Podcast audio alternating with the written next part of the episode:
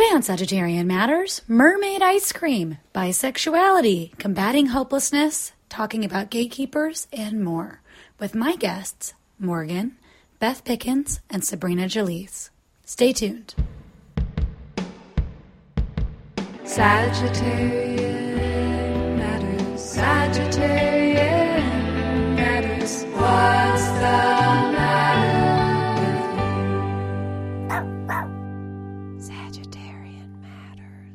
Hello, hello, hello from Los Angeles, where I have had ice cream three days in a row. Day number one, Yoga-urt. Peanut butter frozen yogurt with chocolate magic shell and a cone. The magic shell was a mistake. I would always choose bananas after this moment. Um, number two, Van Leeuwen, vegan Rocky Road ice cream. I tried a funky one they made with black sesame, recent friend of the show, and chunks of pumpkin cake. But the pumpkin cake was doing all the talking and it was really overwhelming the black sesame. So I said, eh, the Rocky Road is a better ice cream. Again, got a sugar cone.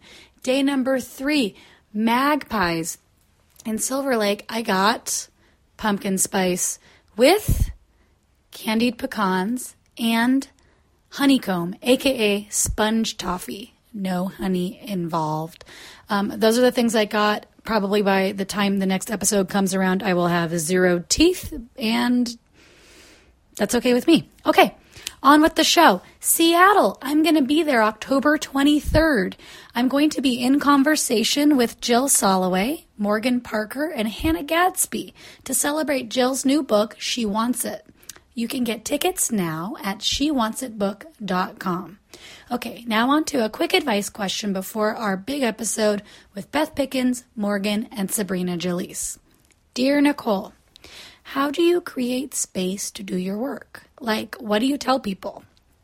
All right, dear person, I'm talking. I'm going to talk about creating mental space and physical space. Number one, and some people have heard me say this before, but it bears repeating. I honor my circadian rhythms, and I try to find ways to be kinder to myself about my practice. So, you know, I used to work from home, and if I didn't get to work before four, I would have a whole string of things to say to myself about how lazy I was. Well, then I just was like, what if I lean in and I accept the fact that I'm never going to get to work on art before 4 p.m.? That's okay. So now I do admin stuff and human stuff during the day, and then I clock in at a time that's good for me, which is 4, 6, 7 p.m., and then I work late into the night. And that is a way of being nice to myself and still keeping up with my practice and making space for that. So with human beings, when they ask me what I'm doing, I say I'm working.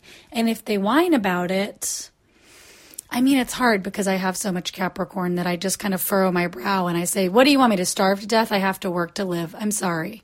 Um, which isn't the most friendly thing to do. And it's not the greatest advertisement for working for yourself, but it is something I maybe have said before. There is a gossip song that says, I'd like to stay and party, but I've got to go to work. And I ended up repeating that to a lot of people when I was finishing my book. Anyway, whatever you need to do to get your friends off your case, just say, Oh, I'd love to do that, but I'm working that day. Let's make a plan for a different day when I'm not working. Um, I have a lot of rituals to get into my space. I always play the same playlist. I always light the same incense. I put on my smock. I sit down, and that means I've clocked in and I know it's time to work. I also have an end point that I know. Okay, I can't work after a certain hour or else the quality of my work is going to fade. So I need to have a time that I'm going to clock out no matter what. Even if I still have the will to keep working, I'm not going to have the way. And so that's usually an hour before bedtime so that I give myself 15 minutes to clean up my station so my workspace is clean the next time I come to it. If I can, I try to leave something on the on my drawing table that I want to come back to, a drawing that I find a little bit exciting. I leave something exciting or fun for myself to draw.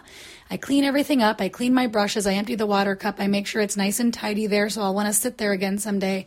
And I give myself at least an hour to wind down after working. Now, if you live with your partner, I wouldn't work from home if I lived with my partner. That's just me because the last time I lived with a partner, it was very distracting to have somebody I liked coming and knocking at the door if something they deemed important was happening. Um, I got a studio outside of the home. And frankly, people who live with other people, you're sharing expenses anyway. You might have a little bit of extra money to go share a studio with strangers that do not entice you quite as much as your partner. So I had a studio outside of the home, and that's where I went if I really needed to get work done. And then that helps your work hours become even more valuable and condensed because you're paying for that time, you're paying for that space. You left the house to go there. So if you go to another space and just dick around on Instagram for three hours, that's you're bad.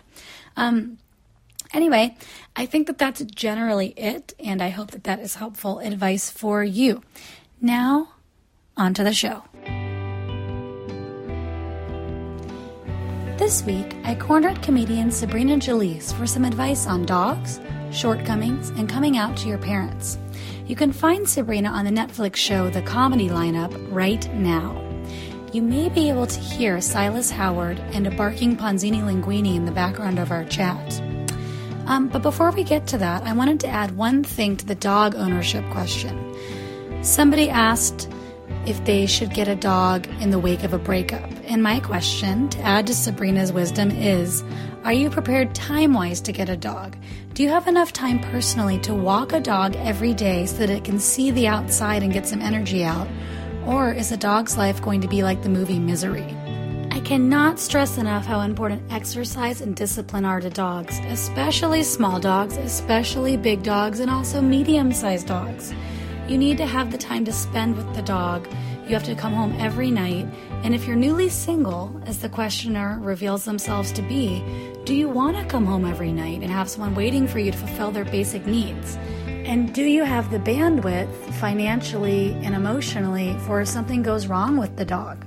If the dog has a behavioral malfunction, if the dog has a medical malfunction, you know, if, if something is awry and the dog is not just you know, the painting from the front of the dog food bag of somebody carrying a tennis ball, happy to see you, will that be one thing too much and you're already kind of stressed out world? Or will it be good for you to have something else to focus on? These are all just questions to ask yourself, questions I pose. You know that I love dogs. I just want to make sure that they land in good places. And I want to make sure that you sign up for something that isn't going to add to your stress load. So, Please enjoy my talks with Sabrina Jalees and trust we will have some animal episodes of Sagittarian Matters coming very soon. What are your thoughts on getting a dog to cope with a breakup? I think getting a dog is a terrific idea if you have the means to care for the dog. So first think that. Can I care for a dog? Which means if you have a job, maybe you can bring it to the job. Maybe you've got a cool neighbor that also wants to walk dogs. Maybe you've got enough money to get to download the WAG app, and I wish I had my referral code.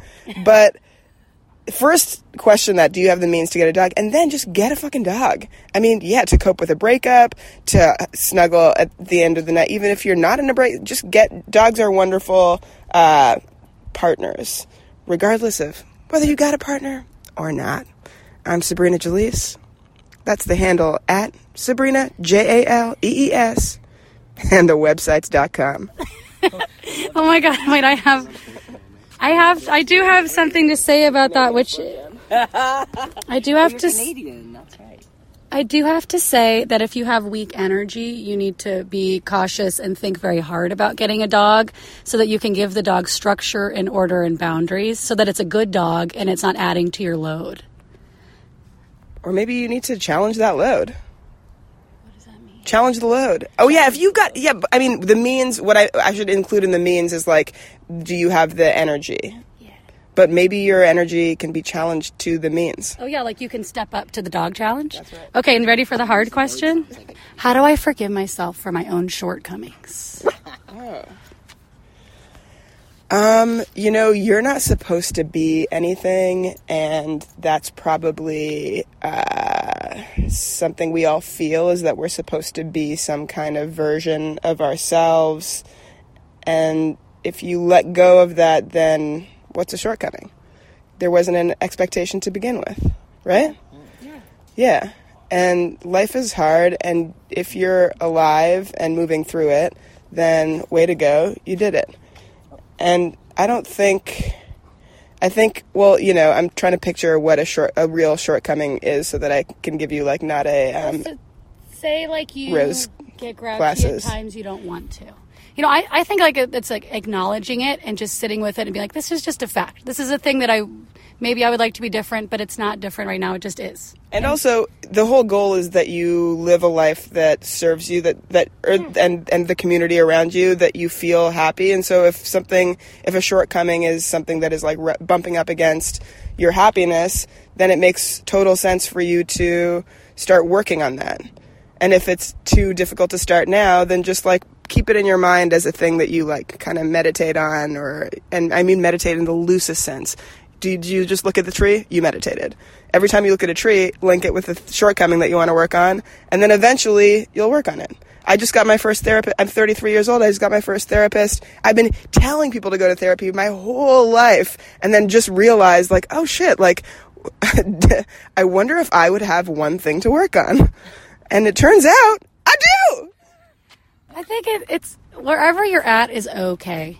I'm going to parrot what Sabrina said. Whatever, wherever you're at is okay. There might be things about yourself that you would like to be a little bit different, but in the meantime, you know, just sit with them. You're fine. You're fine exactly as you are. Okay, last question. I was a closeted bisexual. I came out to my parents. They think it is a fad. Oh my god, that's the f- first parent's reaction to any sort of gay thing. I also came out to my parents as bi because it's like, you know, easier to come out and be like, I wasn't lying, but I have a new thing. um, and in a lot of ways, I think we all weren't lying and we have a new thing. We're all evolving and things start to become clearer and make sense. And even those things start to get foggy and different things start to make sense. So, um, your parents will move past it because there's love in that relationship. Um, but it'll take time for them to adjust to seeing you different in the same way it took time for you to adjust, but you've been dealing with it even subconsciously for much longer. And if you are living a healthy, fun life, that will um, also, I find, I mean, my parents, when I got into my first relationship, I think is when that was healthy and good was when they were like, oh, this is, okay, this isn't her being like, I'm a, I'm gonna be a crackhead and I'm doing crack. Because it's this big other thing to them. You're looking for love. But that's a very common um, problem, and I'm I'm here with you. That's nice. Sabrina Jalees is here with you. You can find Sabrina at sabrinajalees.com. Where's this going? Sagittarian Matters. Oh, cool. Hey, Sag, Matt. I can't remember what your sign is. Aries, of course. Of course. And Silas is here. I can't remember. I think he might be a Leo. No, I'm a Gemini.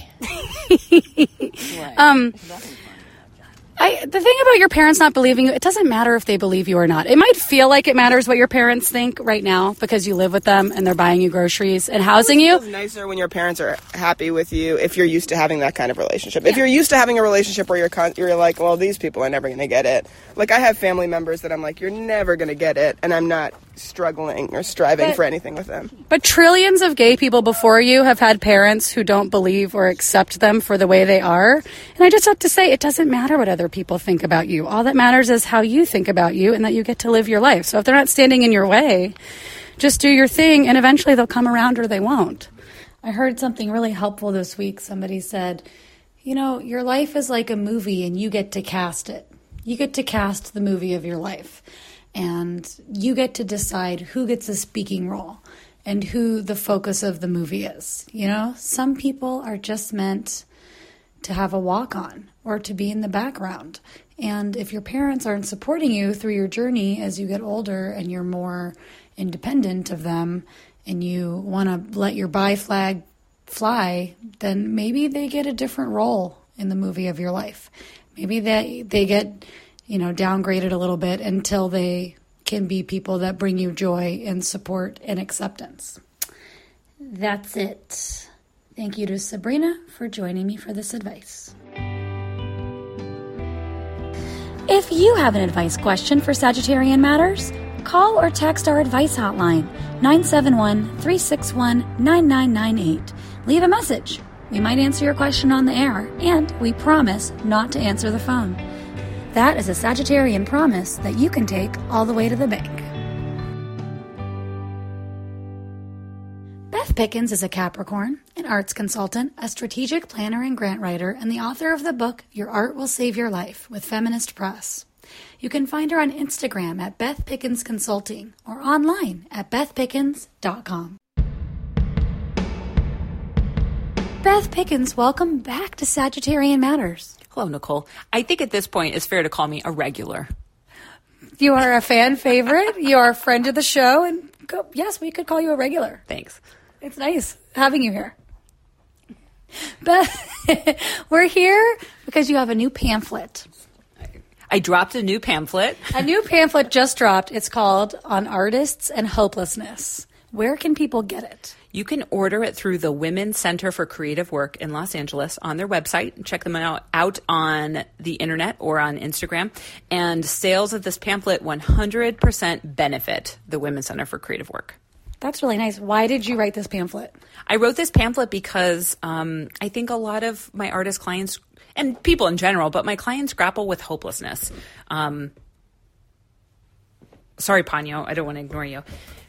Panzini Linguini is throwing a miniature Kong into our laps as we speak. I didn't know what to do, but I thought you throw the Kong, you don't ignore the Kong. Well, you got to ignore the Kong so that Ponyo puts the cans back on and does the levels. She's trying to get out of work right now by putting the ball in your lap. Panya, we're working. So I wrote this pamphlet because people grapple with hopelessness, and I don't believe in ignoring it. I just want to dive right into it. And I think hopelessness is a natural consequence of sometimes the world around us, sometimes things going on in the inside, sometimes those two things commingling. Yeah. Um, we have a few questions from this, but I wanted to start with a question um, that I got, which was Dear Sagittarian Matters and Queer Abby, I struggle with self promotion. I don't want to seem braggadocious, and I don't like boasting about myself online. Is it okay to talk about my work? Signed, Troubled in Tucson. Dear Troubled.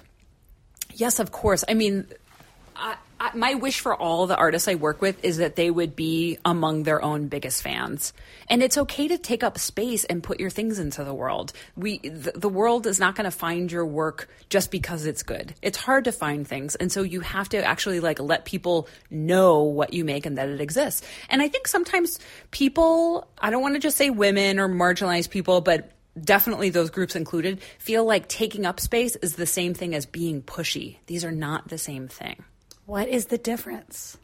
I think when somebody says no and then you keep giving the thing, like somebody unsubscribes from your email list and then you put them back on, that's weird and pushy. But simply advertising your things out into the world, telling your friends, your family, your fans when you have an exhibition or a performance or something new out or you need help or support, I think that's like being in the world and being in community. And if we, I think there's this false belief that if something's good, then it will naturally become successful and rise to the top and people will find it. And that's never been true. Ever in the history of the world, that's literally never been true.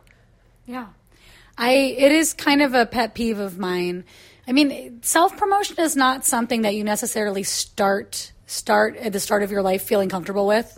It's something you have to get used to in order to tell people about your work because like you said no one's going to come knock on your door and ask to look through your files to see if you have any talent or anything that they I think you might be a genius. May I look, sir, through your journals? I don't know what accent. Well, I guess I've just been sitting here this whole time very humble in my place. but I guess you could take a look. But one of my pet peeves is when I have a friend who I know has been working on a project really hard, and when they don't put their all into promoting it or telling people about it, it drives me up the wall because so I'm oftentimes I'm like, I would have liked to have purchased your book or gone to see your performance or gone to your reading, except for you didn't tell anyone about it until five seconds before it happened, or you mentioned it once and then never mention it again. And it's annoying to me that you worked this hard on something and then you didn't stand behind it Right. in a public way. Yeah. And people do that all the time, right? A lot of my clients, a lot of my friends do that. And I think it's a form of self sabotage. And it's useful for people who do that to hear, like, hey, that actually bothers your friends and fans. We want to actually consume your work, we want to participate, but you're preventing us from having the opportunity. That's how I feel about it. And I mean, and if you see people who are self-promoting, it's not because they look in the mirror every day and I mean, I guess there's nothing there's also nothing wrong with confidence. I think there's also this kind of weird thing and it exists a lot in the straight world which is like, well, don't get too big for your britches. Don't let people think you like yourself too much. And we know that's that's bullshit from the white supremacist, capitalist, militaristic patriarchy. Yeah. If you're not going to love you and what you do, then why would anybody else? That's true. Panyo, I need you to get down because you're you're trying to fluff the guest. Not producing, Panyo. Not producing. Yeah, so it's it's important to like take up space, let people know what you're doing. It doesn't have to be the only thing you talk about. You can still be a human who has conversations and reciprocity in your relationships, but part of what you do as an artist, as a writer is let people know what you're doing. Yeah. I mean, this is a different example than people I know that put out, you know, a, a zine or have a show or something. But after each of my books came out, I blocked out about a year to have touring and traveling and to have opportunities to go to conferences and schools and book festivals to tell people about my books because I had worked on them for so long and they were so hard to do that I was like, well, this is the fun part is telling people about it. Like if you're an artist, you work alone in isolation for so long. So then kind of relish and enjoy the opportunity to tell people about it once it's out in the world. Right. And in the modern in the modern digital age, the world is noisy and filled with content. So it is even harder to find out about things that our people are doing. It, it's just there's so much noise. So take up space, tell your friends, your family, and your fans what you're making and how they can be a part of it. Yeah. Be of service to your projects in that way. And also, I don't I can't shift anyone's thinking, but I think it's really healthy and productive to feel happy for people when you see them talking about a new project they have. Um, I was somewhere where someone said, "Envy is another form of self-loathing," and I was like, "Ooh." It's so true. If you find yourself feeling upset by somebody else's, for example, marketing on digital media, ask yourself first of all, do I want to be following this person? Is this somebody I actually even like or care about? And if it is somebody you like and care about and you're upset by their marketing, that's a signal that you might want to do a little bit of internal work around this. If it's somebody you're hate following, unfollow them. Take your life back. I know. I I'm not. I can't even say any of the hashtags um, that I think of when I think of the people that I hate follow or have hate followed in the past. but muting them, even just muting them, if you want to give yourself the opportunity to jump back in later, makes me feel a lot better. Like not just having running shitty jokes about it Right. makes me feel better. Life is really short. Don't waste your time hate following people and then thinking about it. I wish I could say the hashtags right now.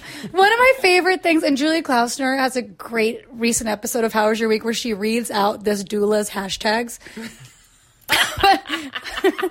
is reading hash lists of hashtags out loud when people have like 400 hashtags at the end of a post, like hashtag joy, hashtag laugh, hashtag fun. Live, laugh, love, love. I love Julie Klausner. I hashtag live, laugh, love Julie Klausner. Me too. Me too. Um, okay, Beth, I have some questions that are in your pamphlet. This is a little teaser for people. Dear Beth, I feel hopeless when I see someone younger than me doing things I want to achieve. From Bummed Out in Birmingham. Can I read it? Yeah. Dear bummed out.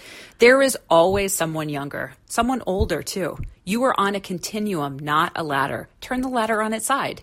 Compare and despair, my friend. Comparing someone's exterior to your interior will make you feel awful. What that younger, older, other person is doing is not your business. What you're doing is your business. When you see something you want that another person achieved, take one step toward that goal. The only useful comparison is current you to past you. Ooh. All plagiarized. I got it out of Panyo's journal. You did? Because you came to my house and you wanted to know if we had anything worthwhile. Yeah, I heard there might be a genius living here, and I just wanted to look through her journals. Panyo didn't want to post her writing because she was afraid it would look arrogant. And boastful.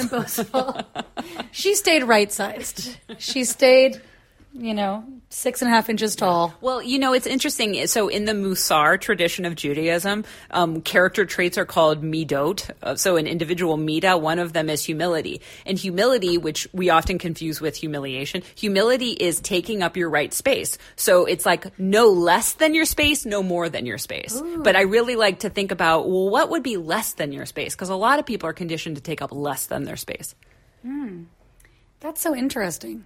And it, I think I guess it's separate, but I was thinking about something. Someone over the summer said was talking about how you know when people are so insecure that then they're actually taking up way more space, mm-hmm. letting everybody know how insecure they are, so that people kind of like fishing for compliments or saying aloud how much they suck, so other people rush in and are like, "Wait, no, you don't."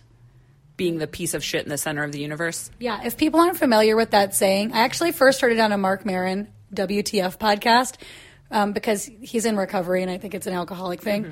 But he said, yeah. piece of shit in the center of the universe. And it makes so much sense when people feel terrible about themselves and then they suck all the air out of the room, making sure everybody knows how terrible they feel. Yeah, that's a bummer. It is a bummer. I don't know how to get it out of that, but you know, one of the questions I got this week was somebody asked, "How do I get comfortable with my shortcomings?" I think the first step is accept them. Like we have shortcomings, everybody does. And a part of our whole life arc is sort of working on ourselves to become more of ourselves throughout life. And um, all of our character defects or shortcomings, I think they're just like attributes that are out of balance. So, how to just get it back into a balance? And yeah, I think I think accepting them and just understanding that if everybody has them, if you if you hear this and you're like, oh no, I, I am a piece of shit in the center of the universe. I do feel braggadocious and boastful if I say anything nice about myself. Okay, well just sit with that. It's not terrible. You're not Jeffrey Dahmer because you have that. It doesn't mean that you're unlovable or that you don't deserve to exist. You can just sit with it and be like, okay, well now what? Yeah, you're, you're just a person. You're a human like everybody else around you. Today's episode of Sagittarian Matters is brought to you by Prunes Dipped in Tahini, Ponzini Linguini, and my new advice column, Queer Abby. You can read Queer Abby right now for free at intomore.com.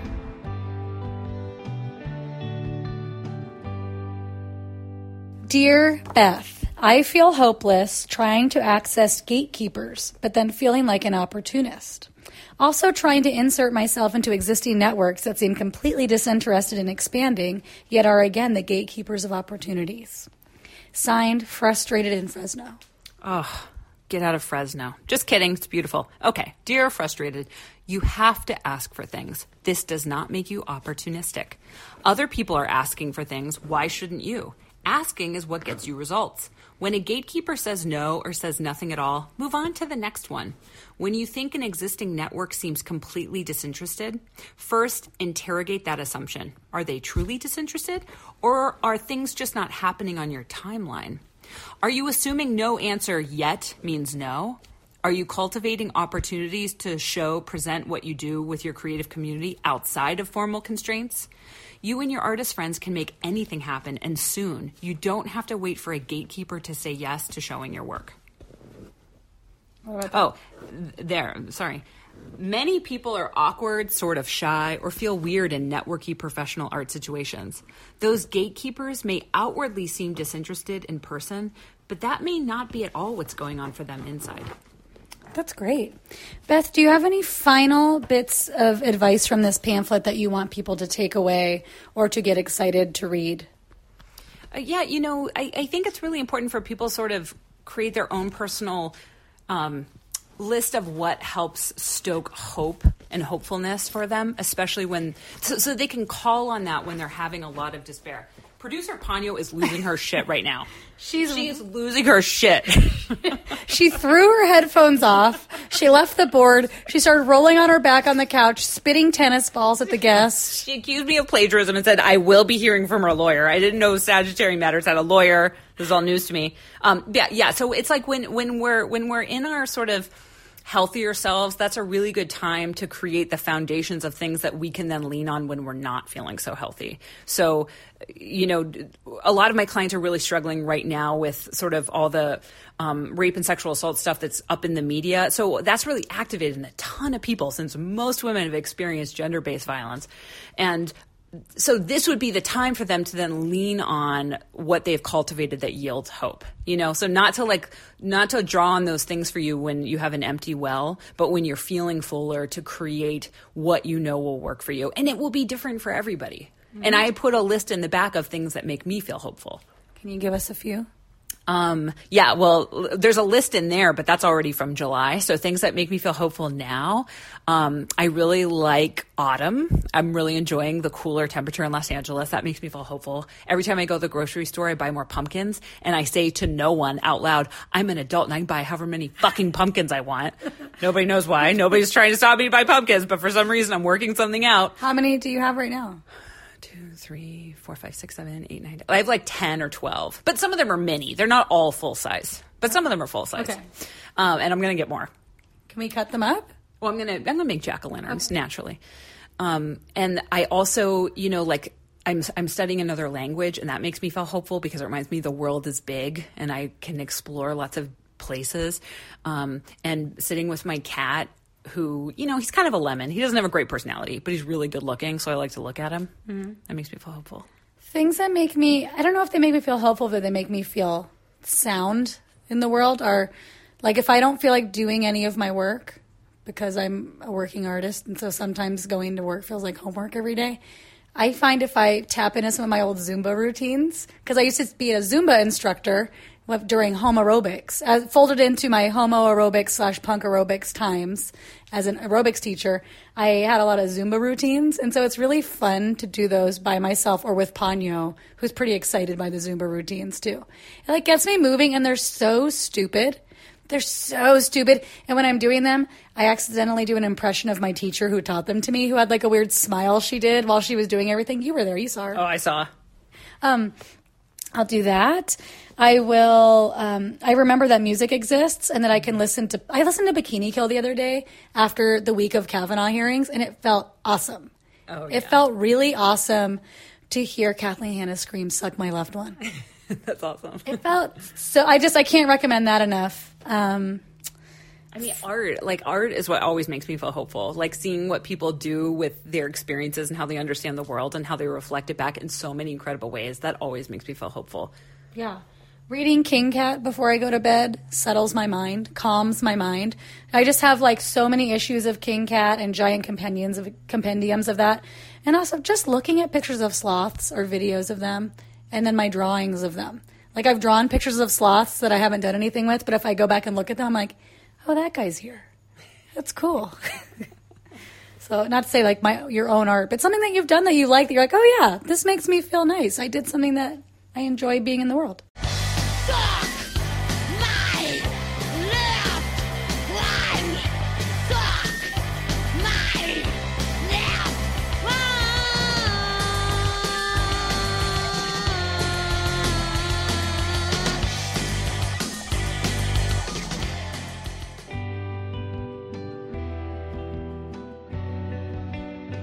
If you would like to support Sagittarian Matters, including producer Chris Sutton, please send $5, $10, $5 million, that is your business, via PayPal to hornetleg at gmail.com. That's hornet like the insect, leg like its appendage at gmail. Thank you for your support, and we look forward to saying your name on the podcast. Producer Ponyo looks forward to it too. Don't be scared, that's Ponyo's voice. Morgan, Hey, Nicole. welcome back to Sagittarian Matters. I love being back. Love being back. Where are we and what are we about to do? We are indulging in a post pizza scoop of ice cream at Virtuous Pie in Portland, Oregon, and we are tasting mermaid flavor. Did you say mermaid flavor? I did say mermaid flavor. It is dark green. It is green like kelp or spirulina. It smells normal. I've warned Nicole. So, just full disclosure, I've eaten this flavor, and the first bite is weird, and then the second to infinite bites are really enjoyable. The um, woman working the counter agreed with me. So Nicole's having her first bite. Let's get her feedback. How do you feel about your first bite? Face scrunch. Okay. Now let's see what happens with the second bite. It's a sweet, creamy ice cream. Yeah. It's not crystallized in any way. No. The weirdness in the first bite is that there's spirulina in it, so you're getting that back of mouth kind of spirulina, like earthy taste. Yeah, like it's like co-op. Where you're like, oh, are we in a co-op right now? Is this wheatgrass? It's our carrot juice. And the other taste in this is maca. Is that true? Yeah. What is maca? Some kind of root. I think it's a superfood. It's like, you know, Ancient? definitely. I'm not an expert. Uh, I think it tastes malty. I don't know And I think its powers are um, virility, and uh, I think it's an adaptogen. These are not scientifically proven or even accurate, but these are things I remember reading. Okay. I'm going to take a picture of it. It's interesting. Keep going. I don't know if I would ever be like, No, I'm going. I don't know if I would ever be like, this is my number one No. ice cream flavor. Me in two bites. It's interesting. I'm going to power through this, but I don't think I would. I don't know if I. I feel like it needs one more element. This for one's it. particularly green. There was a little more marbling last time. I really like it. I think the texture is so good, mm-hmm. and the flavor is delightful. What's the base? Oh no. Can you describe the flavor? We described the back of mouth flavor, but can you describe the forward, front forward flavor? It's like really creamy, kind of vanilla y. You know, not tangy, sweet, rich. Mm, I don't know. Clean. Clean eating. Clean, nothing cleaner than a nice green mouth. All. I care about. Nice green mouth. Well, Morgan, thanks for uh, thanks for giving us some mermaid ice cream. I'm eating the rest of this. Bye, Nicole. if you come to Portland, Oregon, you can get this at Virtuous Pie. Mm. Vegan.